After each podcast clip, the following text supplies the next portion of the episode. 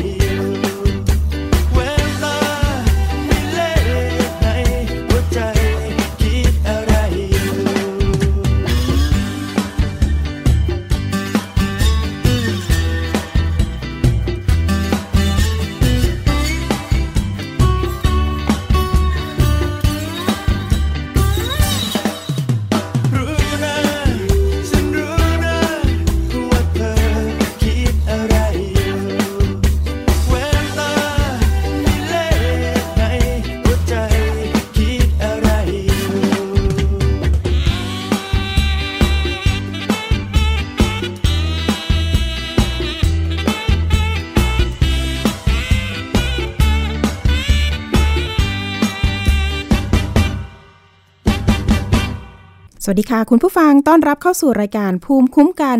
รายการเพื่อผู้บริโภคค่ะ วันนี้วันพุธนะคะที่ 5 ทุกวันพุธเวลา 11 นาฬิกาถึงเที่ยงก็จะมาเจอกับดิฉัน อภิคณาบุราริศนะคะ ผู้สื่อข่าว รายการสถานีประชาชนค่ะ วันนี้ก็นำเรื่องราวต่างๆ ไม่ว่าจะเป็นเรื่องของที่จะมาบอกเล่าให้ผู้บริโภคนั้นได้ ข้อคิดได้ข้อกฎหมายนะคะ ตรงนี้ก็จะมีหลากหลายเรื่อง โดยเฉพาะเรื่องปัจจัยที่ 4 ที่ 5 รถยนต์ที่เราใช้ทุกๆวันนี้ เป็นรถมือหนึ่งมือสองนะคะ จะทำยังไงไม่ให้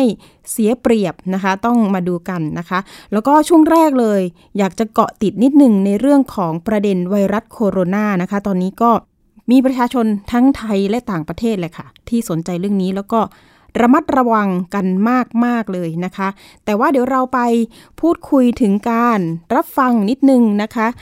ข้ามมาก็เป็นโคโรนาเลยนะคะ แต่ว่าเราไปอย่างนี้ค่ะ ถ้าจะฟังวิทยุออนไลน์กับเรานะคะ สามารถดาวน์โหลดรายการได้ที่ www.thaipbsradio.com นะคะ หรือว่าแอปพลิเคชัน Thai PBS Radio Fanpage ค่ะ www facebook.com/thaipbsradiofan หรือว่ามีเรื่องราวนะคะก็โทรมาได้ค่ะ 027902666 หรือว่าร้องเรียนร้องทุกข์ปรึกษากฎหมายก็ไปที่รายการสถานีประชาชนของเราได้ 027902111 นะคะ แล้วก็รับฟังได้ที่สถานีวิทยุชุมชนที่เชื่อมโยงสัญญาณได้มากมายเลยทีเดียว รวมไปถึงสถานีวิทยุในเครือ อาร์เรดิโอวิทยาลัยอาชีวศึกษา 142 สถานีด้วยนะคะ อันนี้ก็ฝากกันด้วย เรื่องแรกเนี่ยก็คงจะเป็นเรื่องไวรัสโคโรนาซึ่งตอนนี้เนี่ยกระทรวงสาธารณสุขเนี่ยในส่วนของกรมควบคุมโรคก็แถลงการทุกๆวันนะคะ แล้วก็ดูแลอย่างใกล้ชิด แต่ว่าประเด็นเนี่ยของผู้บริโภคเองเนี่ยก็เป็นห่วงเรื่องของการป้องกันค่ะ หน้ากากอนามัยนี่แหละค่ะ ตอนนี้ก็มีกระแสในเรื่องของราคาแพง คนที่ซื้อไปเนี่ย เจอราคาแพงๆเนี่ยจะทำยังไงนะคะ ถ้าเกิดว่าผู้บริโภคเจอสินค้าราคาแพงเนี่ยร้องเรียนไปได้นะคะ ที่กรมการค้าภายในหรือว่าโทร 1569 ค่ะ อันนี้ก็ต้องมาช่วยกันนะคะ ถ้าเกิดว่าแพงจริง ๆนะคะ เพราะว่าตอนนี้เนี่ยเริ่มขาดตลาดว่าอย่างนั้นนะคะ หน้ากากอนามัย หรือว่าเราจะติดตามสถานการณ์ ถ้าเกิดเรารู้สึกว่าเราป่วยหรือเป็นไข้หรือว่าอยู่ใกล้ชิดกับ คนที่เป็นกลุ่มเสี่ยงนะคะ ไม่ว่าจะเป็นสัมผัสกับนักท่องเที่ยวหรือไปรับนักท่องเที่ยวชาวจีน หรือขับรถโดยสารนะคะ อันนี้ต้องระวังเป็นพิเศษเนาะแล้วก็หรือว่าไกด์หรือว่าบุคลากรในโรงพยาบาลนะคะ ถ้าเกิดว่าเรามีอาการแบบเอปวดหัวเป็นไข้นะคะ หรือว่าสงสัยในอาการเนี่ยโทรไปได้เลยค่ะที่สายด่วน 1422 กรมควบคุมโรคนะคะ กระทรวงสาธารณสุข อันนี้ต้อง ใกล้ชิดแล้วก็ติดตามสถานการณ์ทุกๆวันเลยนะคะ ตอนนี้ ไข้หรือการเรียกว่าไอจาม มีน้ำมูก และเหนื่อยหอบย่างได้อย่างหนึ่งนะคะ หลังเดินทางมาจาก มันต้องดูค่ะว่าเราไปต่างประเทศมาหรือเปล่า หรือว่ารับอย่างเช่นแท็กซี่ที่เจอว่าติดเชื้อเนี่ยเขาก็ไม่ได้ไปต่างประเทศนะคะ แต่เขารับนักท่องเที่ยวชาวจีนนะคะ ที่เคยติดเชื้อ นะคะ แต่เขาหายแล้วว่าอย่างนั้นนะคนที่เป็นนักท่องเที่ยวรายนั้น ตอนนี้กลับประเทศไปแล้ว ต้องมาดูแหละค่ะ กลุ่มเสี่ยงตรงนี้เนี่ยต้องมีอุปกรณ์ต่างๆ นานา ไม่ว่าจะเป็นหน้ากากแว่นตา การป้องกันนะคะการล้างมือ ไม่ไปในจุดที่แออัดนะคะ ตอนนี้ต้องระวังแหละไปไหนไปห้างไปขึ้นรถ ไฟฟ้านะคะอันนี้ต้องเซฟตัวเองนิดนึง แต่ว่าไม่ถึงกับต้องตื่นตระหนกเกินไปนะคะ เราต้องมีวิธีการป้องกัน ดังนั้นเนี่ยถ้าเกิดว่าสงสัยนะโทรไปได้เลยนะคะ 24 ชั่วโมงที่สายด่วน 1422 นั่นเองกรมควบคุมโรคค่ะ อันนี้ก็นำมาฝากนะคะ เราต้องมาตามสถานการณ์กันนิดนึง แล้วก็ติดตามข่าว ทุกช่วงเวลาได้ที่ไทย PBS นะคะ ก็จะมีการถแถลงข่าวของอสารสุขอยู่ทุกช่วงเวลานะคะ อันนี้ก็เป็นเรื่องมาฝากกันในเรื่องสุขภาพนะคะ แล้วเราไปเรื่องที่ 2 กันเลย อันนี้จะเป็นที่นำมาฝากผู้บริโภคในวันนี้นะคะ คุณผู้ฟังในเรื่องของการจองมัดจำรถยนต์นะคะ มีทั้งมือ 2 มือ1นะคะ คุณผู้ฟังใช้รถมือหนึ่งหรือเปล่า แล้วไปจอง จองแล้วต้องจ่ายจ่ายเงินเท่าไหร่นะคะ สมมุติเราจองรถคันมือหนึ่งเนี่ย ห้าพันบาท แต่ทีนี้เรามาเปลี่ยนใจว่า สามีไม่ให้จองแล้วไม่เอาแล้วเปลี่ยนใจแล้วจะขอเงินคืนได้หรือเปล่านะคะ เอ๊ะถ้าบริษัทไม่ให้ล่ะ จะทำยังไงนะคะ กรณีแบบนี้เนี่ยเราจะมีการเรียกเงินจองตรงนี้คืนได้ยังไง หรือจะเป็นการผิดสัญญาหรือเปล่า อันนี้ผู้บริโภคจะต้องรู้เท่ารู้ทันยังไง ในเรื่องของการทำสัญญามัดจำนะคะ ไม่ว่าจะเป็นรถมือหนึ่งมือสองนั่นเอง นะคะ ต้องมาดูกันว่า สิทธิของผู้บริโภคเราจะต้องรู้อะไรบ้างนะคะ เพื่อไม่ให้เป็นการเสียเปรียบจนเกินไปนะคะ แล้วก็รู้รู้สิทธิของตัวเองว่าจะได้หรือเปล่าในเรื่องของขอเงินคืน ขอเงินจองคืนนะคะ เราผิดสัญญาไหมหรือทางบริษัทรถหรือศูนย์เนี่ยสมมุติว่าเราจองรถแล้วทีนี้ปรากฏว่ารถนั้นไม่เป็นเหมือน คือไม่เหมือนคำที่โฆษณาไว้ หรือว่าของแถมต่างๆ ไม่ได้ตามที่ตอนแรกคุยกันไว้ อันนี้แหละใครผิดสัญญาหรือเราหรือเขานะคะ อันนี้เดี๋ยวเรามาคุยในเรื่องของข้อกฎหมายหรือว่าข้อที่ควรรู้นะคะสำหรับผู้บริโภค วันนี้เรามีผู้รู้นะคะ มาให้ความรู้อีกแล้วนะคะ ท่านนี้นะคะท่าน นรงศรีรสันอายการผู้เชี่ยวชาญพิเศษสำนักงานอายการพิเศษฝ่าย แผนช่วยเหลือทางกฎหมายสำนักงานคุ้มครองสิทธิและช่วยเหลือทางกฎหมายแก่ประชาชนอยู่ในสายกับเรานะคะ สวัสดีค่ะอายการนรงค์คะครับสวัสดีผู้ดำเนินรายการนะครับ แล้วก็สวัสดีท่านผู้ฟังครับผม ค่ะค่ะ วันนี้นะคะนำเรื่องของการจองรถยนต์นะคะ ไม่ว่าจะเป็นมือหนึ่งมือสองมาฝากผู้บริโภคกันค่ะ ก็อยากให้ท่านนายการให้ความรู้เกี่ยวกับ เอ๊ะสัญญาจองมัดจำเนี่ยเราสมมุติว่าเราไม่เราไม่เอารถแล้วเราเปลี่ยนใจอย่างเงี้ยเราสามารถจะเรียกเงินจองนั้นคืนได้หรือเปล่าคะหรือว่ามีข้อกฎหมายใด ๆ เกี่ยวข้องเกี่ยวกับสัญญาจองมัดจำบ้างคะครับผมคือปกติการซื้อรถนะครับ มันก็เป็นเรื่องของสัญญาซื้อขายนะครับ เป็นเรื่องที่ผู้บริโภคกับผู้ประกอบธุรกิจเนี่ยต่างฝ่ายต่างก็ตกลงที่จะเข้าทำสัญญานะครับ ต้องเป็นการแสดงเจตนาก่อนนะครับ เมื่อเราไปดูรถนะครับแบ่งเป็นสองส่วน ส่วนที่หนึ่งก็คือรถยนต์ค่ะ ที่ยังไม่ได้จดทะเบียนก็คือค่ะรถใหม่เลยนะฮะอืมอันดับแรกรถใหม่ก่อนค่ะ มือหนึ่งครับเมื่อนะเราคะไปดูรถยนต์ที่ยังไม่ได้จดทะเบียนนะครับ ในศูนย์ในห้างต่างๆนะครับเมื่อเราไปปั๊บเราไปเจอรถนะครับ ที่เราถูกใจนะครับ เราก็อยากจะซื้อนะครับ เราก็ต้องระบุรถตัวเลขคัดซีตัวถังคันนี้ให้ชัดเจนนะครับ แล้วเราก็ต้องทำการจองท่านต้องระวังนะครับ บางคนไปซื้อรถเนี่ยไม่มีรถให้จองไม่มีรุ่นไม่มีอะไรเนี่ยนะครับ แล้วก็ไปดู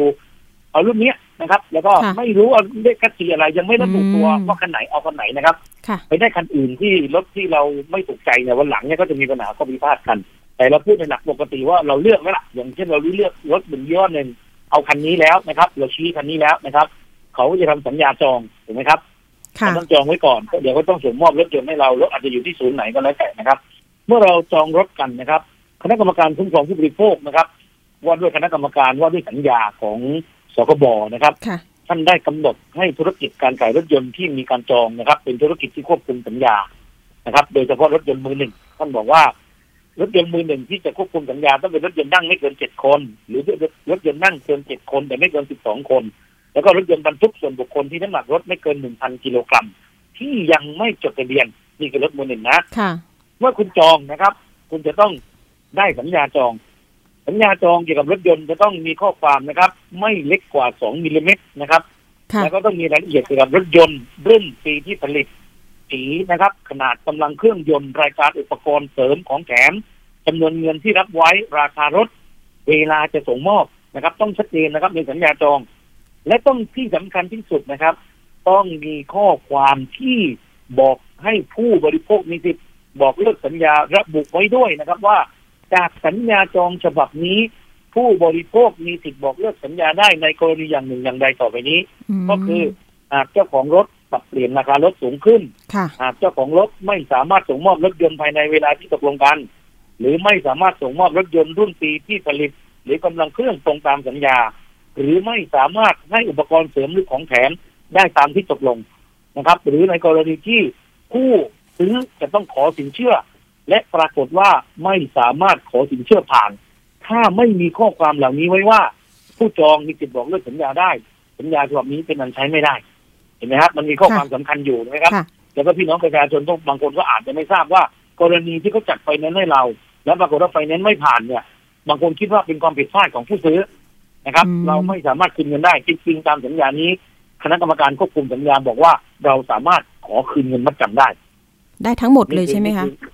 ได้ทั้งหมดเลยครับตามจำนวนนะครับอ๋อแล้วก็ข้อสัญญาดังกล่าวนั้นนะนะครับ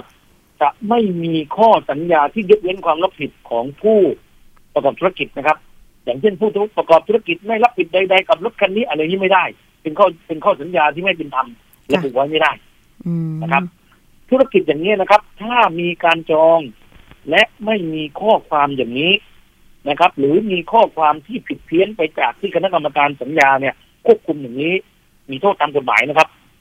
มีโทษจำคุกอ่าไม่เกินหนึ่งหกเดือนอ่าไม่เกินหนึ่งปีปรับไม่เกินสองแสนบาทอืมตามมาตราห้าสิบเจ็ดค่ะนะครับนี่พรบคุ้มครองผู้บริโภคสองพันห้าร้อยยี่สิบสองครับอืมนี่นี่นี่คือตัวรถยนต์ที่เป็นมือหนึ่งนะครับ มือหนึ่งนะคะอะมาแล้วแตกต่างมดูอย่ามือสองครับ ค่ะ มันจะแตกต่างกันยังไงคะกับมือสองค่ะ ครับ มือสองนี่จะมีรายละเอียดเพิ่มขึ้นอีกนะครับอ่าประกาศตัวดังกล่าวที่ผมพูดถึงเมื่อกี้นะครับ เป็นประกาศคณะกรรมการว่าด้วยสัญญานะครับ ที่ให้ควบคุมให้รถ ที่มีการจองเป็นธุรกิจควบคุมสัญญาเป็นปีสองพันสองพันห้าร้อยห้าสิบเอ็ดนะครับ อันนั้นเกิดขึ้นมาก่อนแล้วเป็นสิบสองสิบเอ็ดปีแล้วสิบสองปีแล้วนะครับ ในปีสองพันห้าร้อยหกสิบสองนะครับ คณะกรรมการก็เล็งเห็นว่าการประกอบธุรกิจรถยนต์มือสองนั้น มีมากขึ้นเนื่องจากค่ะธุรกิจของเราก็มีการประกอบธุรกิจมือสองเพิ่มขึ้นชาวบ้านเองก็ซื้อรถมือสองได้มากกว่ามือหนึ่งก็เลยควบคุมเอาการซื้อรถมือสองเนี่ย เป็นการควบคุมสัญญาเหมือนกัน นะครับ เดิมเราคงได้ยินว่าซื้อรถมือสองแต่ควบคุมฉลากที่หน้ารถถูกไหมครับ ค่ะ จะได้ยินเลยมันต้องแปะประกาศอยู่ที่หน้ารถ และจริงๆนอกจากเป็นฉลากอย่างเดียวแล้วไม่พอนะครับ จะต้องมีการควบคุมการจองด้วยอืมนะครับ ประกาศคณะกรรมการไว้ด้วยสัญญาให้ธุรกิจขายรถยนต์ใช้แล้ว เป็นธุรกิจที่ควบคุมสัญญาพศ 2562 นั้นนะครับ รถยนต์ใช้แล้วหมายถึงรถยนต์ที่มีการจดทะเบียนไปก่อนแล้ว ต่างกับเมื่อกี้ที่ยังไม่จดทะเบียนนะครับ อันนี้ค่ะทุก สัญญาที่ทำกันนะครับ เป็นสัญญาจองเนี่ยนะครับ จะต้องมีข้อความเป็นภาษาไทยนะครับ ตัวอักษรไม่เล็กกว่า2มิลลิเมตรอืมนะครับเหมือนกันค่ะนะครับ แล้วก็มีรายละเอียดเห็นไหมครับตรงนี้รายละเอียดจะเพิ่มขึ้นนะครับ ยี่ห้อรุ่นปี สีของรถ หมายเลขเครื่องด้วย หมายเลขตัวถังอืมกำลังเครื่องยนต์ หมายเลขทะเบียน อุปกรณ์ที่ติดมากับเครื่องยนต์ ไม้ของรถยนต์ด้วยครับ ต้องระบุไว้ในสัญญาค่ะเห็นไหมครับ ราคาซื้อราคาจองเงินดาว น์นะครับ เงินค่าใช้จ่ายอื่น ที่ผู้บริผู้ได้ผู้เอ่อผู้ขายได้รับไปจากผู้บริโภคอืมวันเวลาที่ค่ะส่งมอบรถต้องกำหนดไว้ในสัญญาจอง หลักเกณฑ์การจะส่งมอบคู่มือทะเบียนรถต้องกำหนดไว้ว่าจะส่งให้กับผู้ซื้อเมื่อไหร่นะครับจะต้องไปจดกันที่ขนส่งเมื่อไหร่ และที่สำคัญที่เหมือนกันก็คือ ข้อยกเว้นที่ผู้ซื้อจะบอกเลิกสัญญาจองได้ ก็คือผู้ขายไม่สามารถส่งมอบรถยนต์ตามที่ตกลงกัน ไม่สามารถลดมอบรถยนต์ภายในเวลาที่กำหนดค่ะไม่สามารถส่งมอบรถยนต์รุ่นเดียวกันปีเดียวกันที่ซื้อได้ตามที่ตกลง หรือมีไมล์ตรงที่ตกลงได้ ไม่สามารถโอนรถยนต์เป็นชื่อของผู้ซื้อได้ ซึ่งตรงนี้สำคัญนะครับ เราจะได้เห็นว่าเวลารถยนต์ซื้อแล้วตกลงกันแล้วจองกันแล้ว เวลาไปโอนไปที่ขนส่งเลขไม่ตรงกันคัดซีค่ะไม่ตรงกันโอนให้กับผู้ขายไม่ได้ค่ะถ้าคุณไม่มีข้อความเหล่านี้ไว้ตอนที่ทำสัญญาจอง นะครับ สัญญานี้เป็นอันผิดกฎหมายครับอืมก็และคืนออกจากนี้นะครับค่ะครับผมครับผมเชิญเลยครับ ค่ะ ก็คือถ้าเนี่ยดูในส่วนของถ้าเราจะซื้อรถมือสองเนี่ยสฉลากที่บอกเนี่ยก็คือจะติดอยู่หน้ารถประมาณสิบเก้าข้อเลยหรือเปล่าคะใช่ครับ18อันนั้น19ควบคุมข้อฉลาดนะอันนั้นควบคุมฉลาดนะควบคุมฉลากนะครับ ค่ะ คนละส่วนควบคุมสัญญานะอืมคนละส่วนกัน อ่านอกจากฉลากต้องแปะหน้ารถให้คนรู้ค่ะแล้วนะครับ ในสัญญาของการจองรถก็เหมือนกันนะครับค่ะ กรณีที่ผู้ซื้อผู้ขายจะมีสิทธิ์บอกเลิกสัญญากับผู้จองรถได้นะครับ หรือในสัญญาซื้อขายรถยนต์ทั้งนี้ได้นั้น การบอกเลิกสัญญานั้นจะต้องเป็นตัวอักษรนะครับ ที่เขียนด้วยตัวอักษรสีแดง หรือตัวอักษรหนานะครับ แล้วก็ตัวเอ็นหรือตัวขีดเส้นใต้ที่เห็นเด่นชัดท่านเคยเห็นสัญญาเช่าซื้อไหมครับ เวลาเขาบอกว่าถ้าผู้ซื้อผิดนัดสองงวดติดต่อกัน ผู้ให้เช่าซื้อสามารถบอกเลิก สัญญาได้ข้อความเหล่านี้ครับ ต้องแดง หรือดำหรือหนาอืมหรือเอ็นคนที่ค่ะอ่านสัญญาจะได้เด่นเห็นก่อนนะครับ ว่าเอ้ยเขามีสิทธิ์บอกเลิกสัญญากับเราได้เพราะเหตุอะไรบ้าง ค่ะอ่าถ้าข้อความผิดตามนี้ไปก็จะเป็นข้อความที่ผิดตามที่ประกาศคณะค่ะกรรมการควบคุม เด่นอีกอันหนึ่งในรถมือสองที่ข้อความจะต้องเขียนไว้ก็คือ ข้อมูลเกี่ยวกับการประสบภัยของรถครับอืมเห็นไหมครับ รถคันนี้เคยถูกน้ำท่วมมาไหมค่ะรถคันนี้เคยถูกไฟไหม้ไหมรถค่ะคันนี้เคยถูกชนไหม รถคันนี้เคยผ่านการทำสีมาแล้วหรือเปล่า นี่แหละครับต้ถ้าองมีมันไม่มีค่ะและปรากฏว่ามีในภายหลัง ถือเป็นผิดสัญญาอ๋อนะครับ ในข้อนี้ด้วยครับผมค่ะผิดสัญญานี่ก็ขอเงินคืนได้ทุกประการที่เขาระบุให้เราก็สมถลิกบอกลิกสัญญกันค่ะถูกต้องครับอืมเราสามารถบอกเลิกสัญญาได้นะครับ ไปร้องที่สคบจังหวัดก็ได้ ร้องที่สคบกรุงเทพก็ได้ ไปร้องที่อายการคุ้มครองสิทธิ์ก็ได้นะครับ เพค่ะราะว่าเหล่านี้จะเป็นผู้ทำการเจรจาไกล่เกลี่ยให้ท่านได้กลับมาคืนสู่ฐานะของแต่ละท่านครับค่ะผม การขายรถมือสองตอนนี้ก็มีเต็นท์เยอะมากเลยนะคะ แต่เยอะเราก็ครับไม่เยอะมั่นใจว่าเฮ้ยเต็นท์นี้จะแบบทำถูกวิธีครับที่สคบควบคุมหรือเปล่า อันนี้คือผู้บริโภคต้องสังเกตใช่ไหมคะ ต้องรักษาสิทธิ์ตรงนี้ อย่างน้อยเมื่อจะไปซื้อรถนะครับ อยากให้ช่วยเซิร์ชเอกสารเข้าไปในระอ่าอ่าคณะกรรมการควบคุมสัญญาเนี่ยมันจะออกมาเลยครับว่าอ่าในกฎหมายสคบควบคุมสัญญาซื้อรถมือสองไว้อย่างไรค่ะในสัญญาจองควบคุมไว้อย่างไร เราจะได้อ่านว่า สัญญาที่เขาเขียนนั้นครอบคลุมตามที่คณะกรรมการควบคุมแล้วหรือไม่แต่ถ้าอย่างไรก็ตามถ้าสงสัยนะครับ เราไปดูรถเป็นรถยังไม่ตัดสินใจ แล้วเห็นสภาพรถเขาทำอย่างนั้นอย่างนี้แล้วเราสงสัยสอบถามที่อัยการคุ้มครองสิทธิได้ทั่วประเทศ หรือไม่ก็สอบถามที่สคบจังหวัดได้ทั่วประเทศเลยนะครับอืมนะครับค่ะอันนี้เฉพาะเฉพาะสัญญาเนาะค่ะนะครับค่ะแล้วเดี๋ยวมีการควบคุมฉลากที่หน้ารถเหมือนที่ท่านว่าอีกนะครับ ถ้าไม่มีฉลากที่หน้ารถก็เป็นความผิดนะครับค่ะซึ่งเป็นคนละมาตรากันนะครับ ตรงเนี้ยนะครับ เป็นคนละมาตรากันก็มีโทษ จำคุกไม่เกินหนึ่งปีปรับไม่เกิน อ่าสองแสนบาท หรือทั้งจำทั้งปรับทั้งสองความผิดทั้งเลยครับอืมนะครับ นี่คือรถยนต์ใช้แล้วนะครับ เป็นความรู้ที่อ่าอยากให้ทางพี่น้องประชาชนทั่วไปได้ทราบ แล้วก็ได้รู้เท่าทันเนี่ยนะครับอ่าเป็นรถหรืออะไรต่างๆ ที่เขาอ่าเอารถมาวางขายแล้วเราสนใจจะซื้อจะได้ไม่ถูกเสียเปรียบอืมเพราะเวค่ะลาที่เงินเอาไปให้เขาอยู่ในมือเขาแล้วนะครับ การจะค่ะเจรจาขอคืนนั้น ยากนะครับยากใช่ไหมคะยากแล้วก็อืมถูกต้องครับ อาจจะต้องดำเนินคดีฟ้องร้องกันโอ้นะครับถึงแม้จะต่อให้สคบรับเรื่องไว้ แล้วอัยการมาฟ้องคดีให้ในภายหลังเนี่ย แต่มันจะเสียเวลานะครับ แต่เราป้องกันซะก่อนดีกว่าโดยค่ะเฉพาะปัจจุบันนี้รถมือสองไม่ได้ทำสัญญาจอง แต่ปรากฏว่าบางคนที่เขียนนะครับล่าสุดที่ผมเจรจาที่สำนักงานคุ้มครองผู้บริโภคนะครับ ในคณะอนุกรรมการไกล่เกลี่ยสินค้าและบริการพบว่ารถเนี่ยมีการเสียใหม่แต่ในสัญญาซื้อขายท่านเชื่อไหมครับเขาเขียนไว้เลยว่า รถคันนี้ไม่ใช่ของผู้ขายโดยตรงค่ะผู้ขายไม่รับผิดชอบเรื่องระยะทางที่ใช้แล้ว อีกใบหนึ่งเขาเซ็นไว้เลยครับ ใบรับรถนะครับกรณีอ่าอ่าทะเบียนรถปีผลิตรถแล้วก็เลขใหม่เขาเขียนไว้เลยว่า ผู้ซื้อไม่ติดใจเลขใหม่เขาเขียนค่ะป้องกันไว้เลยครับ โอ้ซึ่งเขาเขียนไว้เลยครับแล้วมีคนเก่งเรียบไม่ร้อติยดครับใจแล้วพออืมามชี้แจงมาชี้แจงกับเราเขาสู้เลย ผมบอกก็ไม่เป็นไรครับ อันเรื่องเรื่องนี้นะครับ เป็นเรื่องที่เขาควบคุมสัญญาค่ะและสัญญานั้นต้องเป็นสัญญาที่ไม่มีข้อความระบุ ว่าทำให้ผู้บริโภคนั้นเกิดความไม่เป็นธรรมสัญญาพวกนี้เป็นสัญญายกเว้นความผิดของท่านนะครับกฎหมายนี้ไม่รับบังคับใช้นะครับ ในมาตราสามารถสามารถทวิสามารถตรีนะครับอ่าที่มันเกี่ยวพันกับเรื่องสัญญาเพราะฉะนั้นคุณเขียนว่าอย่างไรก็แล้วแต่แต่กฎหมายคุ้มครองบริโภคบอกว่า ข้อความใดที่เขากำหนดไว้ห้ามเขียน คุณไปเขียนไว้ก็ถือเสมือนว่าไม่ได้เขียนไว้ค่ะข้อความใดที่ไม่ได้เขียนอ่าข้อความใดที่กำหนดให้เขียน แต่ทางผู้ขายไม่ได้เขียนไว้ ในสัญญาให้ถือว่ามีอ่าเข้าใจง่ายๆถูกไหมครับค่ะ เพราะฉะนั้นความมาถึงสคบแล้วต้องต้องให้คนที่รู้เท่าทันกฎหมายสคบอย่างเนี้ยครับอายการหรือเจ้าหน้าที่สืบสวนสอบสวนเนี่ยจะได้ช่วยกันเจรจาทางผู้บริโภคทางผู้ขายจะได้ประสานความเข้าใจที่แตกต่างกันค่ะนะครับแล้วถ้าเกิดเราจะได้คบผมตรวจสอบชื่อเต็นท์รถเนี่ยครับตอนนี้มันมีแบบทางอินเทอร์เน็ตมีไหมคะว่ารับผมมีครับให้ตรวจสอบใช่ไหมคะผู้ประกอบรถยนต์รถยนต์มือสอง นะครับรถยนต์ใช้แล้วนะครับค่ะก็สามารถตรวจสอบได้นะครับ ว่าเป็นรถเหล่านี้อยู่ในสมาคมหรือไม่อ๋อหรือสองตรวจสอบไปที่สำนักงานคุ้มครองผู้บริโภคก็ได้นะครับค่ะว่าเป็นรถเหล่านี้มีประวัติไหมในการหลอกลวงหรือช่อโกงอืมหรือมีคดีค้างอยู่ในสคบบ้างหรือไม่ค่ะซึ่งซึ่งเรื่องนี้นะครับรัฐมนตรีท่านลงไปตรวจเองเลยนะค่ะเมื่อประมาณเดือนที่แล้วท่านค่ะลงไปตรวจเป็นรถเองท่านเน้นมากไม่ให้พี่น้องประชาชนนั้นอ่าถูกหลอกลวงนะครับ แล้วก็เป็นเหยื่อของการวิชาชีพเหล่านี้อืมนะครับ ก็ถ้าใครสงสัยอะไรก็โทรไปเป็นถที่ประกอบธุรกิจค่ะดีๆอยู่แล้ว แล้วก็ที่ชมนะครับค่ะขอให้ทำตามถูกต้องตามกฎหมาย แล้วก็จะได้ช่วยกันกันลงนะครับ แล้วก็เศรษฐกิจจะได้เจริญเติบโตก้าวหน้าต่อไปนะครับค่ะก็คือครับผมขอให้ไม่เอาเปรียบผู้บริโภคว่าอย่างนั้นเถอะแล้วก็จริงอ่าๆเราใช่ครับเราไม่อยากเจอรถย้อมแมวใช่ไหมคะ ท่านอายการใช่รถย้อมแมวนี่ใช่ครับพอขับไปเนี่ย บางทีเนี่ย ข้างนอกเขาอาจจะทำสวยหรู แต่ว่าพอไปขับปุ๊บอ้าวเสียนะคะ เจอปัญหาจุกจิก อันนี้ก็คือทำให้เรา ไม่ได้รับความเป็นธรรมตรงนี้เนาะล่าสุดเนี่ยมีมีมาที่รายการด้วยนะครับ ก็จะเป็นยี่ห้ออื่นที่เคยมีการเป็นข่าวดัง ๆ ในช่วงก่อน ปีที่แล้วนี่เห็นว่าศาลก็มีการฟ้องในคดีเขาเรียกว่า ฟ้องหมู่หรืออะไรนะคะ ฟ้องคดีการดำเนินคดีแบบกลุ่มครับเอ่อแบบกลุ่มครับค่ะแบบกลุ่มครับผมอ่า อันนี้อันนี้ไม่แน่ใจว่าตัดสินอะไรหรือยัง ผมก็คตัดดีสินไปแล้วครับตัดสินไปอืมคดีหนึ่งแล้วเรื่องใหญ่นะครับ แล้วก็เดี๋ยวไม่แน่ใจเขาอุทธรณ์ฎีกากันต่อหรือเปล่าโอ้โหนะครับค่ะ ยาวเลยแต่จริงๆบริษัทเองเขาก็ยอมรับแล้วนะครับ แล้วก็ก็มีอ่าบางส่วนก็มีการเรียกรถกลับนะครับ ตามอืมตามที่มีการแต่ว่าผู้ประกอบธุรกิจนะครับ อย่างรถยนต์ดัง ๆ นะครับ ส่วนมากที่ลูกค้าไปซื้อท่านต้องเห็นใจ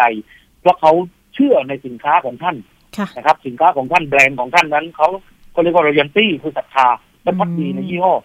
เวลามาถึงสู้กันในในห้องไกลเกลี่ยนะครับ บางคนปฏิเสธไม่รับผิดชอบเรียกเราพยายามสร้างความสัมพันธ์ให้เห็นว่า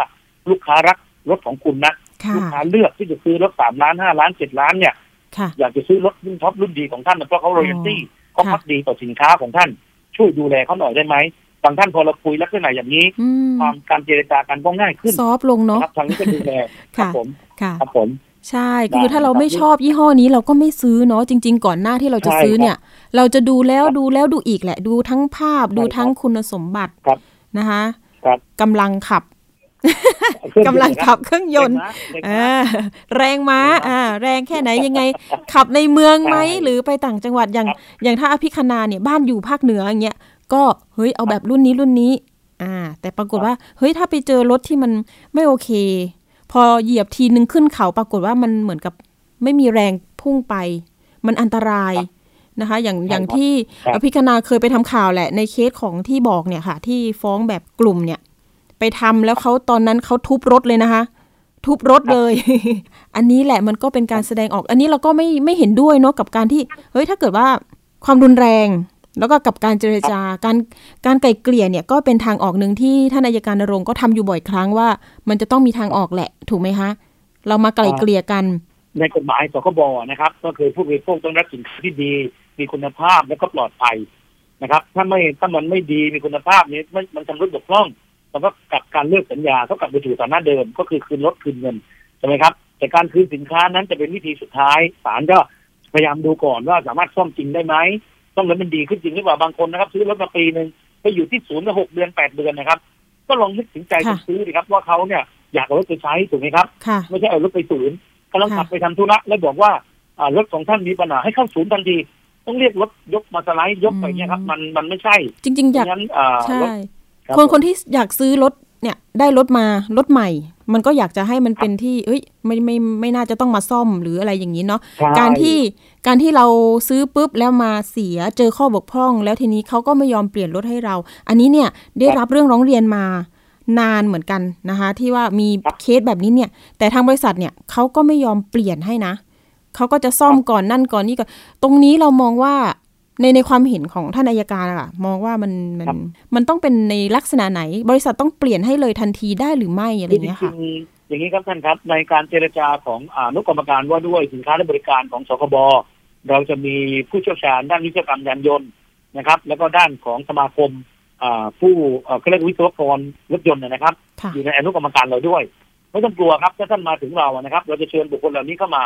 เขาดูรถรถเขารู้เลยว่าคุณซ่อมอะไรอืมนะครับรถมาปั๊บซื้อเครื่องใหม่คุณยกเครื่องใหม่เขาหมดเลยเหรออะไรเงี้ยค่ะค่ะมันเป็นไปไม่ได้นะครับ เพราะฉะนั้นการซ่อมของท่านต้องมีข้อจำกัด วิศวกรของท่านต้องเสนอเรื่องมานะครับ ว่าท่านจะซ่อมอะไรค่ะทางอาจารย์ของเราหรือผู้เชี่ยวชาญของเราเนี่ยครับเราก็จะไปดูให้ช่วยดูแลผู้บริโภคให้ว่าไอ้ซ่อมอย่างนี้มันได้นะถ้าซ่อมอย่างนี้แล้วโอเคแต่ไม่ไม่เสียแล้ว หรือถ้าซ่อมอย่างนี้แล้วจะคุ้มนะครับ ในวงเงินที่เขาวารันตีหรือระยะเวลาที่เขาวารันตีท่านไม่ต้องกังวลครับถ้ามาสู่มือของ อนุกรรมการที่ค่ะสคบเรามีทุกหน่วยเลยนะครับ ช่วยดูแลพี่น้องผู้ให้อ่าผู้บริโภคให้ได้รับความปลอดภัยและเชื่อมั่นค่ะนะครับแต่ส่วนค่ะมากวันที่เราเจอเรื่องทุบรถทุบอะไรนั้นปรากฏว่าสินค้าเขาเยอะมากค่ะเขามีเยอะมากไม่ใช่คันสองคันนะครับส่ค่ะวนน้อยสินค้าที่ออกมาเป็นเรื่องเนี่ยมีไม่กี่คันที่มันบกพร่องก็อาจจะเกิดขึ้นได้จากการเออร์เลอร์ของการประกอบนะครับ แต่ว่ายี่ห้อนั้นนั่นก็คือเป็นยี่ห้อหนึ่งที่มันเกิดขึ้นใหญ่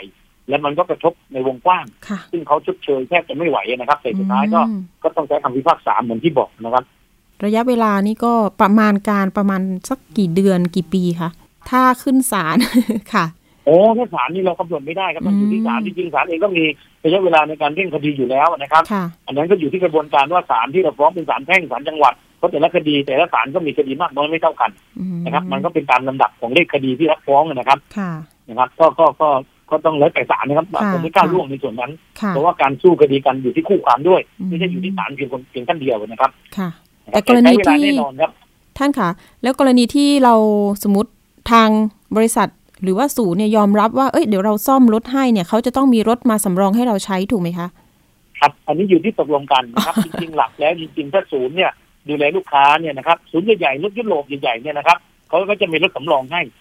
นะครับเขามีค่ะสำรองให้หรือมาที่คณะอนุกรรมการเจรจาของเราเนี่ยครับเขาบอกรถคันนี้ต้องยกไปนะครับแล้วก็ทำการซ่อมใหม่นะครับ ใช้เวลาซ่อมประมาณ15วัน20วันเราก็จะบอกอะถ้างั้นรถของคุณเจ็ดล้านสี่อะนะครับคุณค่ะช่วยดูเอารถคันอื่นมาแทนเขาได้ไหมก็เอารถรุ่นเดียวกันที่ใช้แล้วนะครับ กับรถที่ซื้อเนี่ยมาให้แทนเลยครับมาให้ใช้ขับแทนเลย ไปส่งค่ะให้ที่บ้านในวันที่ไกลไกลเกลี่ยเจรจากัน แล้วก็ให้คนพนักงานนั่งแท็กซี่กลับ โดยอืมคนที่ออกตามให้ก็คือผู้บริโภค นะครับคือความน่ารักในการเจรจา มันอยู่ที่การที่เราพูดคุยกันค่ะนะครับและค่ะจริงๆถ้าเกิดเจรจาไม่ได้อย่างนี้จริงๆเนี่ยค่าเสียหายเหล่านี้ก็สามารถฟ้องได้อืมนะครับ ที่เราไม่มีรถไปใช้หรือไปเช่าที่อื่นมาค่ะหรือถ้าเราต้องเช่าใช้วันละเท่าไหร่เนี่ยก็เป็นค่าเสียหายคำนวณได้ครับผมค่ะแต่ถ้าเจรจานี่ง่ายครับ เจรจานี่คือนัดเดียวจะจบเลยหรือไม่ค่ะไม่เกินนัดที่สองเพื่อไปไปคุยกับผู้บริหารกลับมาเนี่ย การเจรจามันจึงสะดวกรวดเร็วประหยัด แล้วก็ไม่เสียค่าใช้จ่าย แล้วก็ทำให้เกิดความพอใจ รับอ่าพูดจากันแล้วก็ดีกันออกจากห้องไปก็ทำหน้าตาชื่นมื่นกันเหมือนเดิมสมานฉันท์กันทั้งสังคมนะครับค่ะเป็นอย่างนี้นะครับ ค่ะท่านอายการคมีรับผมคุณผู้ฟังทางบ้านถามมาเรื่องการจองบ้านจะเหมือนกับการจองรถยนต์ไหมคล้ายกันครับค่ะคล้ายกันนะครับ สัญญาจองบ้านเนี่ยนะครับ ถ้าเกิดว่าเรามีเวลาส่งมอบนะครับ เรามีเวลาในการทำทำงานให้เสร็จ แล้วหลังจากนั้นก็มีสัญญาว่ากรณีที่ลูกหนี้นะครับ จะต้องไปขอเงินสินเชื่อจากธนาคาร ถ้าไม่ผ่านก็มีสิทธิ์ได้คืนเงินมัดจำด้วยอืมนะครับ เหมือนกันก็เป็นข้อสัญญาที่คณะกรรมการสคบว่าด้วยคณะกรรมการสัญญานั้นค่ะควบคุมสัญญาเหมือนกันอืมนะครับ แล้วก็แม้ในการซื้อบ้านซื้อคอนโดนะครับ ไม่ได้เขียนไว้ในสัญญา แต่เป็นค่ะคำมั่นหรือคำสัญญาว่าจะให้โน่นให้นี่นะครับแม้ไม่ได้เขียนไว้เนะครับก็ถือว่าบังคับได้ ตามพระบัญญัติเอ่อวิธีพิจารณาคดีผู้บริโภค 2551 นะครับมาตรา 10 มาตรา 11 นะครับเพราะฉะนั้นเดี๋ยวไอ้นั่นต้องว่ากันอีกวันหนึ่งเพราะว่าอีกครั้งหนึ่งเพราะว่าค่ะเรื่องบ้านเนี่ยก็เป็นเรื่องใหญ่เหมือนกัเรื่องใหญ่ครับค่ะ มีทั้งมือหนึ่งและมือสองคล้ายๆกันนะค่ะครับเขาถามว่าคล้ายๆกันไหมคล้ายๆกันคล้ายๆสัญญามัดกันจำนะครับมีสิทธิ์คืนได้อะไรบ้างค่ะนะครับถ้าอยากรู้เดี๋ยวต้องวันหลังเดี๋ยวจะบอกให้อีกทีครัค่ะบผมก็จะมาตามตอนต่อไปนะคะ ก็อ่าสำคัญใช่ครับในส่วนของของผู้บริโภคก็อย่าลืมในการอ่าน แล้วก็ทำความเข้าใจในตัวสัญญาให้ชัดเจนเนาะท่านเนาะ ครัค่ะบผมอันนี้เป็นการรักษาสิทธิ์ของตัวเองนะคะ วันนี้ก็ขอบคุณครับท่านอายการนรงค์ศิรสันมาก ๆ ค่ะอายการผู้เชี่ยวชาญพิเศษนะคะ ที่มาให้ความรู้เรานะคะ ทุกสัปดาห์เลยค่ะ วันนี้ก็ขอบคุณนะคะ สวัสดีค่ะ ครับ สวัสดีครับค่ะ มาให้ความรู้ทุก ทุกอาทิตย์เลยนะคะ ดิฉันก็จะรบกวนท่านนะคะนิดๆหน่อยๆนะคะอ่าไม่หน่อยแล้วค่ะ ตอนนี้ก็คุยยาวเลยในเรื่องของทั้งรถยนต์ทั้งบ้านกันแจมกันไปเลยนะคะ ก็เป็นสิทธิของผู้บริโภคนะคะ อันนี้ก็ต้องอย่างที่บอกนะคะ ถ้าเกิดว่าเรามีปัญหานะคะ ที่อยากจะสอบถามในเรื่องของสัญญาจองต้องเป็นยังไง หรือเราถูก เอารัดเอาเปรียบในเรื่องของสัญญา หรือว่าการซื้อรถยนต์มือหนึ่งมือสองหรือเปล่า หรือว่าการซื้อบ้านซื้อสินค้าและบริการนะคะ ก็ถ้าเกิดมีปัญหานี่ก็โทรไปสอบถามที่สำนักงานคณะกรรมการคุ้มครองผู้บริโภคได้นะคะ หรือว่าสคบ1166 นั่นเองค่ะ วันนี้ก็นำมาฝากกันนะคะ ยาวๆเลยในเรื่องนี้ แต่ว่าอีกเรื่องหนึ่งที่ดิฉันเนี่ยรับเรื่องแล้วก็มีน้องๆฝึกงานที่มา ช่วยกันรับเรื่องรับโทรศัพท์ร้องเรียนเนี่ยมันมีเรื่องนี้มาทุกสัปดาห์นะคะ เรื่องของการซื้อของออนไลน์นะคะ แต่ว่าล่าสุดเลยเนี่ยที่อยากจะนำมาฝากคุณผู้ฟังเลยนะคะ ก็จะเป็นเรื่องของ Facebook ที่ประกาศขึ้นมาโพสต์ขึ้นมาบอกว่า หาคนทำงานอ้าวหาคนทำงาน แล้วทีนี้คนที่ตกเป็นเหยื่อเนี่ยก็บอกว่าเออต้องการงานทำเพราะว่าเขายังตกงานอยู่นะคะ ก็ปรากฏว่า มีการเรียกเก็บเงินเขาเรียกอะไรอะค่าชุดค่ามัดจำนะคะ650 บาทถึง 1,000 บาทนะคะ Facebook ที่จะนำมาบอกเล่าวันนี้เนี่ย จริง ๆ มีหลายเฟซมากเลยนะ ที่จะมาบอกชื่อ เพื่อที่จะเตือนกันนะคะเฟซแรกเลยเนี่ย มันจะเป็นเกี่ยวกับอบอกว่า หาคนงานหาพนักงานมาทำงานบริษัท น้องพรฟู้ดอินดัสทรีจำกัดนะคะ เป็นงานเกี่ยวกับพนักงานชง ชงชิมนะคะ ไปตามห้างไปตามบริษัทไปที่เราเคยเห็นนะคะปรากฏว่าก็มีการเรียกเก็บเงินเนาะค่าชุด 650 บาทก็ไม่ก็ไม่ก็ไม่น้อยนะอ่าเกือบพันเลยแหละ ถ้าเกิดว่าเขาเก็บหลาย ๆ คน มิจฉาชีพหาเงินง่ายมาก ทำแบบนี้ไปทุกวันทุกวันแล้วได้เงินเออไม่ต้องไปทำอะไรเปิดอินเทอร์เน็ต แล้วก็โพสต์โพสต์โพสต์โพสต์โพสแบบนี้นะคะ ก็ทำให้มีผู้เสียหายหลายคนเลยทีเดียวนะคะ อันนี้ก็มาบอกเล่ากัน แล้วก็เดี๋ยวเรามีตัวแทนผู้เสียหายนะคะ อยู่ในสายกับเรามาบอกเล่าว่าไปเจอ Facebook นี้ได้ยังไง มีความสนใจยังไงแล้ว คุยกันช่องทางไหนแชทหรือว่าโทรคุยกันนะคะ เรามีสายของคุณบีนะคะ ตัวแทนผู้เสียหายมาเล่าให้เราฟัง สวัสดีค่ะคุณบีคะ สวัสดีค่ะ ค่ะ คุณบี วันนี้นะคะ รบกวนนิดนึงนะคะ อยากให้มาเล่าเล่าประสบการณ์ที่เราไปเจอ Facebook นี้แล้วเราหลงเชื่อได้ยังไงอ๋อแล้วก็หลงโอนเงินไปได้อย่างไร อ่าเดี๋ยวนี้เล่าให้ฟังหน่อย ค่ะ ก็คือปกติแล้วอะนะคะ ก็จะหางานเนี่ยตามกลุ่มใน Facebook ซึ่งใน Facebook ก็จะมีกลุ่มสมัครงานจังหวัดนนทบุรีเขตปักเกร็ดเขตแจ้งวัฒนะอะไรอย่างเงี้ยค่ะ ก็คือเราอะอยู่ในเขตจังหวัดนนทบุรี เราก็เข้าไปสมัครนะคะ อยู่ในกลุ่มของนนทบุรี แล้วตามปกติเนี่ยที่ได้งานเนี่ยนะคะ ก็ก็จะได้ตามกลุ่มเนี่ยเขาก็จะอืมลงกันว่าเออรับงานพีซีงานอะไรแต่พอดีผู้หลอกลวงอะนะคะค่ะที่ค่ะที่ที่มาหลอกเอาเงินเนี่ยเขาใช้ชื่อแบบเอ่อรับสมัครเนี่ย เป็นชื่อบริษัทน้องพรฟู้ดอินดัสเขาทรีอ้างอ่าอ้างว่าอย่างนั้นใช่ค่ะค่ะอ้างว่าอย่างนั้นใช่แล้วก็แล้วก็ลงว่ารับสมัครพนักงานชงชิม นะคะ แล้วก็มีรูปด้วย มีรูปในระหว่างทำงาน คือดูดูน่าเชื่อถือค่ะอไม่ใช่ข้อมูลที่แบบมาถึงมาโพสต์อ่าเออเก็บเงินเท่าไหร่ค่ะเท่าไหร่อะไร คือเขายังไม่ได้บอกในเรื่องนี้ค่ะนก็คือมีภาพประกเขจโสต์อบที่น่าเชื่อถือได้อ่ามีภาพอ่ประกอบน่าเชื่อถือแล้วบอกวันเวลาทำงาน บอกสถานที่ทำงานว่าว่างเออตอนนี้นะว่างอยู่นะสามอืมสาขานะอะไรอย่างนี้ สนใจก็คือให้ทักแชทหรือว่าให้add ไลน์แล้วทีนี้ข้อมูลอย่างข้อมูล add ไลน์อะค่ะเขาก็จะลงว่า ชื่อ add ไลน์ไอดีไลน์อะคือ น้องพร แล้วก็เป็น underscore hr มคือซึ่งมันก็ยิ่งดูน่าเชื่อถือค่ะว่าเออโอเค เป็นคนของบริษัทค่ะ พอหลังจากที่ add ไลน์เข้าไปนะคะค่ะก็เขาก็มีการคุย ก็เออประมาณว่าสะดวกสาขาไหนส่งประวัติเข้ามาคือเหมือนปกติเหมือนสัมภาษณ์งานเลยค่ะเราก็บอกเราสะดวกสาขานี้อะไรอย่างนี้ค่ะอืมเขาก็แอดไลน์อ่าใช่คือเป็นการ add ไลน์แล้วพอส่งไปว่าสะดวกเขาก็ มีการบอกว่าเออตอนนี้นะคะก็คือคือว่างอยู่เนี่ย ตอนนี้ว่างอยู่คนเดียว แต่ว่าทีนี้จะมีการมัดมัดจำชุดผ้ากันเปื้อนอะไรอย่างเงี้ย แบบว่าหมวกอะไรอย่างเงี้ยเอ่อมีการมัดจำก่อนหกร้อยแล้วก็ค่ะส่งรายละเอียดเข้ามาว่าจะมีการคืนเงินน่ะ คือวันที่ยี่สิบแล้วคือเป็นรายละเอียดที่ดูเป็นทางการ ไม่ใช่มันไม่ใช่แค่พิมพ์ข้อความมาด้วนๆหรือสั้นๆนะคะ มันเป็นข้อความยาวๆ ซึ่งเหมือนเวลาเราสมัครงานแล้วแบบบอกมาว่าเวลาทำงานอย่างนี้อย่างนี้นะ เวลานี้อ๋อเวลาจ่ายเงิน วีคค่ะที่หนึ่งเอ่อวีคที่หนึ่งจ่ายเท่านี้วันที่ยี่สิบเก้าถึงสามสิบเอ่อเงินมาออกวันที่หนึ่งกุมภานะหนึ่งค่ะถึงสิบห้าเงินออกสิบหกนะคือแบบลงรายละเอียดไว้มีแบแพบทเทิร์นมาเรียบร้อย อ่าโอ้โห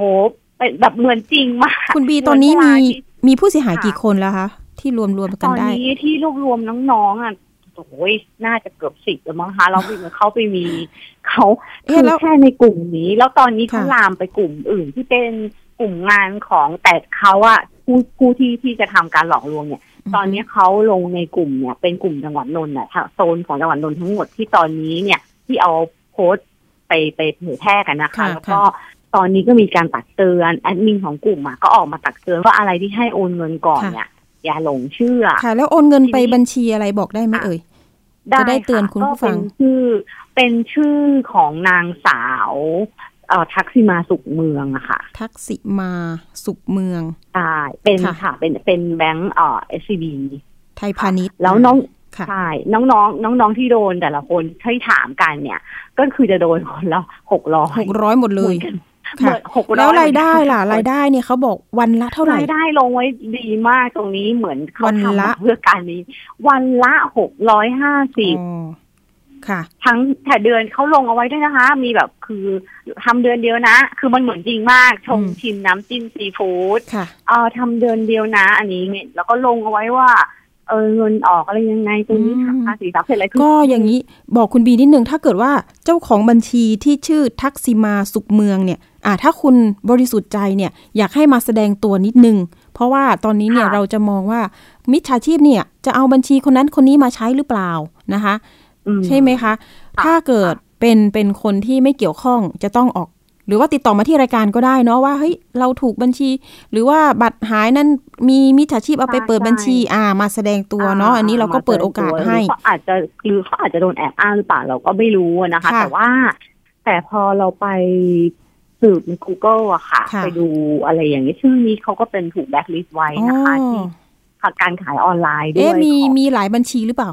อืมมีหลายมีสองคนน่ะ ที่ดูในกุในข้อมูลนะคะลองลอง search ๆดูเขามีเหมือนมีคนร่วมกระทำด้วยอีกคนหนึ่งอืมอะไรอย่างเงี้ยเป็นอีกค่ะชื่อหนึ่งซึ่งจำไม่ได้เราจะจำชื่อคนนี้ได้จริงกๆว่าเรื่องเรื่องการเตือนภัยออนไลน์เนี่ยคือเตือนมาตลอดเลย แต่ทีนี้ต้นปีมาปุ๊บมีมาเรื่อยๆค่ะ ไม่ว่าจะเป็นเรื่องใช่ ไม่ว่าจะเป็นซื้อเสื้อผ้า อ่า สมัครงานอ่าหลอกสมัครงานใช่อ่าอ่าใช่ต้องระวังต้องทีนี้ระวังค่ะที่เตือนไว้นิดนึงค่ะของคนเนี้ยเขาว่าโดนแบ็คลิสใน seller blacklist seller ในขายออนไลน์ เขาเคยหลอกขายพวกจุกกดนมอะไรเนี่ยนะคะที่เขาไปดูข้อมูลเนี่ยเขาเคยหลอกให้โอน แล้วก็ไม่ได้ส่งสินค้าไปให้ผู้ที่โอน แล้วก็อืมเราก็ไม่รู้ข้อข้อมูลใน Google มันก็แบบจะขึ้นขึ้นขึ้นมาเป็นชื่อคนนี้หมดเลย แล้วก็เคยคือหลอกมาทุกจังหวัดเลยอะอย่างนี้เป็นไปได้ไหมว่าผู้เสียหายเกือบสิบคนรวมตัวกันแล้วไปปอทได้หรือไม่ หรืออยู่ต่างจังหวัดกันหมดอืมส่วนใหญ่จะเป็นอย่างนั้นแต่ น้องแต่ละคนที่ที่ตอนแรกก็ที่ว่าจะจะมาคุยกันมาออกรายการมาอะไรอย่างเงี้ยค่ะค่ะก็คือทุกคนนะเขาว่าลำบากในการที่อืมบางคนนะหยิบยืมเงินด้วยซ้ำคนค่ะอื่นมาจ่ายก่อนใช่คือเขาก็ต้องใช่รีบใช่หางานเพื่อที่จะมีรายได้ทีนี้บางคนก็คือจะต้องสัมภาษณ์งานเออติดงานพีซีละอะไรเงี้ยแล้วเพราะว่างานพีซีมันเป็นงานที่บางทีอะมันเออภายในหนึ่งวันมันสามารถหางานได้เลยอย่างมาค่ะแทนคนนั้นคนนี้เขาก็จะลงกันในกลุ่มเลยอะค่ะ ว่าเอออืมวันนี้ เออเด็กแคนงานนะสาขาค่ะนี้แจ้งใครได้อะไรอย่างเงี้ยคือเขามุ่งตรงนั้นกันแล้วเขาก็มีความเชื่อว่า เหมือนกับว่าแจ้งความไปก็ทำอะไรไม่ได้อะไรอย่างเงี้ยจริงๆกลุ่มเราขควชื่อน่าเห็นใจมากๆ เพราะว่าเป็นกลุ่มที่หางานอะหางานก็คือยังไม่มีงานอะใช่แล้วทีนี้ต้องมาเสียเงินไปใช่หกร้อยบาทเอาเนี่ยโอ้โหซ้ำเลยใช่อะใช่คืเรื่องนี้ขาทำแบบได้คุณบีอย่างนี้ค่ะรายรายการเราเวลาเริ่มน้อยลงนะคะ ก็อยากให้คุณบีแจ้งความเรียบร้อยเนาะหรืออย่างไรค่ะ ไปแจ้งความนะคะ เพื่อที่จะให้ตำรวจเนี่ยออกหมายเรียกไปยังเจ้าของบัญชีเพื่อมาให้ปากคำนะคะ อย่างน้อยจะได้ทราบว่า คนนี้เกี่ยวข้องโดยตรงหรือไม่อย่างไร วันนี้ค่ะเตือนภัยออนไลน์ขอบคุณคุณบีมากนะคะสำหรับที่ได้ค่ะมาบอกกล่าวผู้บริโภคแล้วก็คุณผู้ฟังทางบ้านนะคะ คุณบีขอบคุณค่ะ เป็นค่ะกำลังใจให้นะคะค่ะขอบคุณมากค่ะค่ะ สวัสดีค่ะค่ะ เรื่องนี้ก็เตือนกันตลอดนะคะ แล้วก็เตือนภัยออนไลน์ก็โทรมาได้ 027902111 นะคะ เดี๋ยวช่วงหน้านะคะ เราไป ติดตามนะคะ ช่วงคิดก่อนเชื่อกับดรแก้ว กังสดานอภัยและคุณชนาทิพย์ไพรพงศ์ค่ะ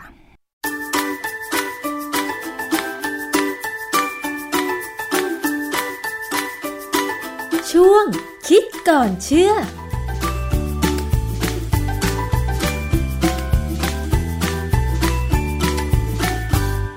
พบกันในช่วงคิดก่อนเชื่อกับดรแก้วกังสดานนภัยนักพิษวิทยากับดิฉันชนาทิพไพรพงศ์กันอีกเช่นเคยนะคะ พูดถึงเรื่องของสารอาหารต่างๆ ค่ะ ก็เรียกได้ว่าหลายคนสนใจนะคะ พยายามที่จะรับประทานอาหารให้ครบทุกหมู่ เพื่อให้ได้สารอาหารครบนะคะ แต่ทีนี้บางทีเราก็ไปเจอสินค้า ที่อาจจะมีการระบุฉลากว่า สินค้าชนิดนั้นชนิดนี้ มีสารอาหารอะไรสูงหรือต่ำบ้างนะคะ ซึ่งเราก็ดูได้จากฉลากใช่ไหมคะ แต่ทีนี้เราจะเชื่อได้หรือไม่ว่าสินค้าที่ระบุว่า มีสารอาหารใด ๆ สูงหรือต่ำต้องดูอะไรจึงจะเชื่อถือได้ อาจารย์แก้วคะ ครับคือเราจะเห็นว่าอย่างคนสูงอายุเนี่ย โดยเฉพาะผู้หญิงนะ สิ่งที่เขาอยากจะได้เห็นบนฉลากคือ อาหารนี้มีแคลเซียมสูง อาหารนี้ปราศจากคอเลสเตอรอลค่ะ อะไรแบบเนี้ยนะซึ่งเดี๋ยวนี้มีฉลากที่เขียนแบบนี้ค่อนข้างเยอะค่ะนะฮะแต่ คนทั่วไปเนี่ย ถ้าไม่เคยไปอ่านประกาศหรือว่าข้อมูลเกี่ยวกับฉลากโภชนาการเนี่ย ก็จะงงว่าไอ้สูงกับต่ำเนี่ยมันมีอะไรเป็นตัวขีดขั้นนะซึ่งอันเนี้ยเป็นเรื่องที่ไม่ค่อยแพร่หลายหรอกคือหลายๆคนใครจะสนใจไปอ่านฉลากโภชนาการสักเท่าไหร่ ถ้าไม่ใช่ไม่ใช่นักศึกษาที่เรียนเรื่องนี้ อาจารย์อย่างเช่น เราไปซื้อนมอย่างเงี้ย เราก็รู้อยู่แล้วว่านมมีโปรตีน แต่เราก็ไม่ค่อยได้สนใจว่า โปรตีนในกล่องนมนั้นสูงหรือต่ำแต่บางทีมันมีบางยี่ห้อไงอาจารย์ อาจจะเป็นนมเพื่อผู้สูงอายุก็มักจะโฆษณาว่า โปรตีนสูงอะไรอย่างเงี้ยหรือเพื่อเด็ก โปรตีนสูง แล้วนมสำหรับคนทั่วไปที่ไม่ได้โฆษณาว่าโปรตีนสูงล่ะ มันมีค่าเท่ากันไหมอย่างเงี้ยอาจารย์ คือเวลาเราพูดถึงนมโปรตีนสูงหรือแคลเซียมสูงหรืออะไรสูงเนี่ยนะค่ะมันง่ายๆนิดเดียวสมมตินมเนี่ย มีโปรตีนมีแคลเซียมมีอะไรในระดับหนึ่ง แต่ถ้าเขาดึงเอาไขมันออก ร้อยละของสารอาหารมันจะเพิ่มขึ้นทันทียังเพไงราะร้อยละของไขมันมันถูกดึงออกไป คือนมเนี่ยมันก็มีทั้งโปรตีนแล้วก็ไขมันใช่ไหมคะครับแต่ทีนี้ถ้าเกิดว่าดึงเอาไขมันออกไป แล้วทำไมโปรตีนมันจึงสูงขึ้น ก็เพราะว่าเวลาเขาพูดถึงนมเนี่ยเขาพูดถึงค่าน้ำนมอะไรก็ตามเนี่ย คือของแข็งทั้งหมดที่อยู่ในนม ดังนั้นจริงๆของแข็งทั้งหมดเนี่ยมันต้องรวมถึงไขมันใช่ไหมค่ะ แต่พอดึงเอาไขมันออกไปแล้วเนี่ย ตัวอาหารมันลดลง ปริมาณของโปรตีนปริมาณของแคลเซียม หรือของเกลือแร่อะไรต่าง ๆ เนี่ย มันจะเพิ่มขึ้นโดยทันทีเหมือนกับนมยี่ห้อหนึ่งที่เขาโฆษณาขายว่าเขามีแคลเซียมสูงความจริงในหลักการเขาก็คือเอาไขมันออกไปก่อน แล้วเขาก็เติมแคลเซียม ซึ่งมาจากแหล่งธรรมชาติอื่นเนี่ยลงไปอ๋ออันนี้แคลเซียมมันสูงแน่ค่ะซึ่ง ก็เป็นการแนะนำว่าสำหรับทั้งหญิงทั้งชายแหละที่สูงอายุเนี่ยก็ควรจะ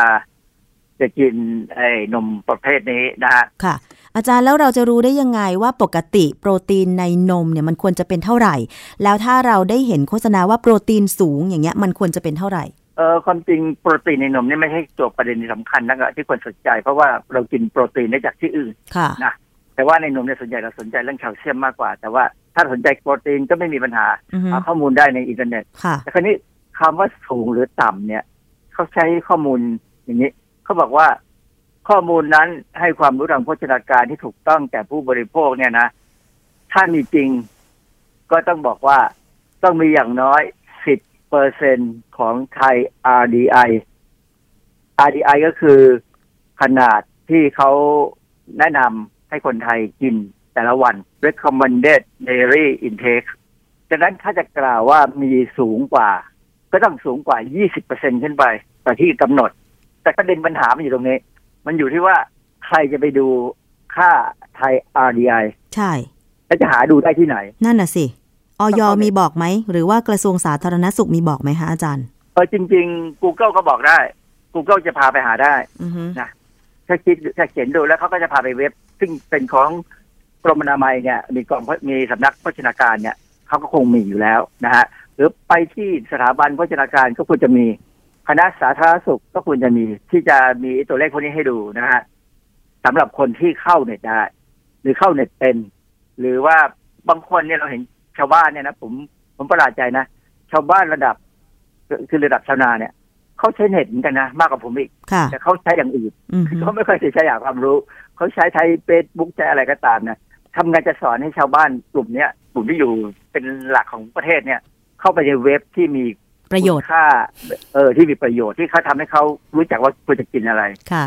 เพราะฉะนั้นคำว่าสูงเนี่ยต้องมียี่สิบเปอร์เซ็นขึ้นไป จะถามไหมว่ายี่สิบเปอร์เซ็นทำไมถึงต้องยี่สิบเปอร์เซ็นนั่นน่ะสิคะผมเดาเอานะค่ะผมยังไม่ได้อ่านแท้ๆคือผมเดาคือจริงๆเนี่ย เวลาเราบอกว่าสูงต่ำมากมายเนี่ย ในทางสถิติ วิชาสถิติเนี่ย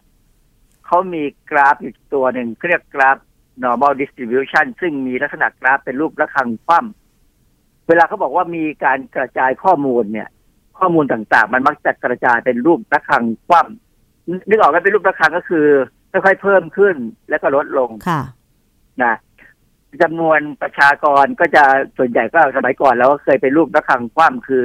กระจายไปว่ามีคนสูงอายุอยู่น้อยๆ คน อายุได้น้อยอยู่ได้น้อยคนอายุปานกลางเป็นผู้ใหญ่จะอยู่ตรงกลางนี่จะเยอะ อันนี้คือระฆังคว่ำนะแต่ว่าเวลาเราพูดถึงไอ้ตรงกลางสุดเนี่ย มันจะเป็นค่าเฉลี่ย หรือค่าภาษาอังกฤษใช้คำว่ามีนเวลามีมีนเนี่ยจะต้องบอกว่ามี SD หรือ standard deviation หรือค่าแปรปรวน ค่าแปรปรวนเนี่ย มันจะแบ่งออกไปข้างละ ตรงกลางเนี่ยจะมีค่าหนึ่งจะเป็นค่าเฉลี่ย แล้วก็แบ่งเป็นค่าแปรปรวนอีกข้างละสองส่วน ด้านซ้ายส่วนด้านขวาส่วน ซึ่งแต่ละส่วนเนี่ยจะเป็นประมาณ20เปอร์เซ็นค่ะ ผมว่าเดาว่าตัวเลขพวกเนี้ยมาจากไอการใช้ค่า normal distribution เนี่ยเป็นตัวเอามาใช้ เพราะว่าเวลาผมสอนเด็กในวิชาที่ผมสอนเนี่ยนะมันมีวิธีการหนึ่งในการประเมินความเป็นฤทธิ์ก่อกลายพันธุ์ของสัตว์ทดลองเนี่ย เราก็ใช้ตัวเลขแบบเนี้ย ผมก็เลยเดาว่ามันเป็นลักษณะการดูค่าแปรปรวนของตัวค่ามีนของค่าที่ควรจะเป็นค่ะ คือเพิ่มขึ้นอีก 20เปอร์เซ็นก็ถือว่าเยอะค่ะสูงขึ้นนะซึ่งมันอาจจะเป็นค่าที่ฟังแล้วสถิติไปหน่อย เวลาเราบอกว่าอาหารเนี่ย มีอะไรสูงหรือระต่ำก็ตามเนี่ยอย่างอย่างถ้าในกรณีของคอเลสเตอรอลเนี่ย เรามักจะเจอว่าเขาบอกว่าต่ำค่ะไขมันบอกว่าต่ำโปรตีนบอกว่าสูงอือฮึแคลเซียมบอกว่าสูงเนี่ยนะฉลากนั้นถ้าระบุอย่างนี้นะต้องทดสอบได้ต้องอือฮึศึกษาได้ว่าเป็นจริง อาจารย์ แล้ววิธีการจะศึกษาว่าสิ่งที่เขาโฆษณาข้างฉลาก อย่างเช่นโปรตีนสูงแคลเซียมสูง หรือไขมันต่ำเนี่ย คนธรรมดาทั่วไปทดสอบได้ไหมทดสอบไม่ได้ ต้องโทรไปถามออยนั่นน่ะสิเขามีสายด่วนเนี่ย แล้วจะเชื่อได้ยังไงอะ กว่าจะโทรถึงออยก็หลายขั้นตอนแล้วอาจารย์ ถ้าเราสงสัยเนี่ยเราโทรไปถามเขาไม่ไม่ไม่ยากหรอกมันมีตัวเลขมันมีสายด่วนของเขาซึ่งตัวเลขสิบตัวเนี่ยนะซึ่งค่ะหนึ่ง Google เยห้าห้าหกสายด่วนออยคือโทรไปถามเขาว่า สินค้าชื่อนี้นะมีอาจจะมีเลขรหัสมีเลขอะไรของเขาเนี่ยนะว่าเขาบอกว่าเขามีไอ้นี่สูงอะมันสูงจริงไหมอยากจะรู้อ๋อเขาจะเช็คให้เลยว่ามันเป็นฉลากปลอมหรือเปล่าค่ะ ซึ่งอันเนี้ยเป็นสิ่งที่ประชาชนควรจะสนใจที่จะหาความรู้ดู ถ้าจะซื้อของกิน แล้วมีความรู้สึกว่าของที่กินเนี่ยมันเป็นไปตามที่เขาโฆษณาไว้ที่ฉลากหรือเปล่าค่ะและนั่นก็คือช่วงคิดก่อนเชื่อกับดรแก้วกังสดานนภัยนักพิษวิทยานะคะ ในรายการภูมิคุ้มกันติดตามกันได้ค่ะ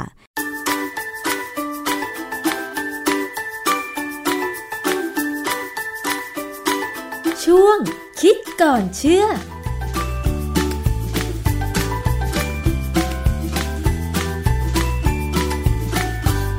ค่ะก็ขอบคุณความรู้ข้อมูลนะคะ จากดรแก้วกังสดานอัมภัยนักพิษวิทยา และคุณชนะทิพย์ไพรพงศ์นะคะ สัปดาห์นี้หมดเวลาแล้วค่ะคุณผู้ฟังมาติดตามกันได้นะคะ ทุกวันจันทร์ถึงศุกร์เวลาเดิม 11 นาฬิกาถึง 12 นาฬิกา กับดิฉัน อภิคณาบุราริศค่ะ วันนี้สวัสดีค่ะ ติดตามรับฟังรายการย้อนหลังได้ที่เว็บไซต์และแอปพลิเคชันไทย PBS Radio ไทย PBS ดิจิทัล Radio วิทยุข่าวสารสาระ เพื่อสาธารณะและสังคม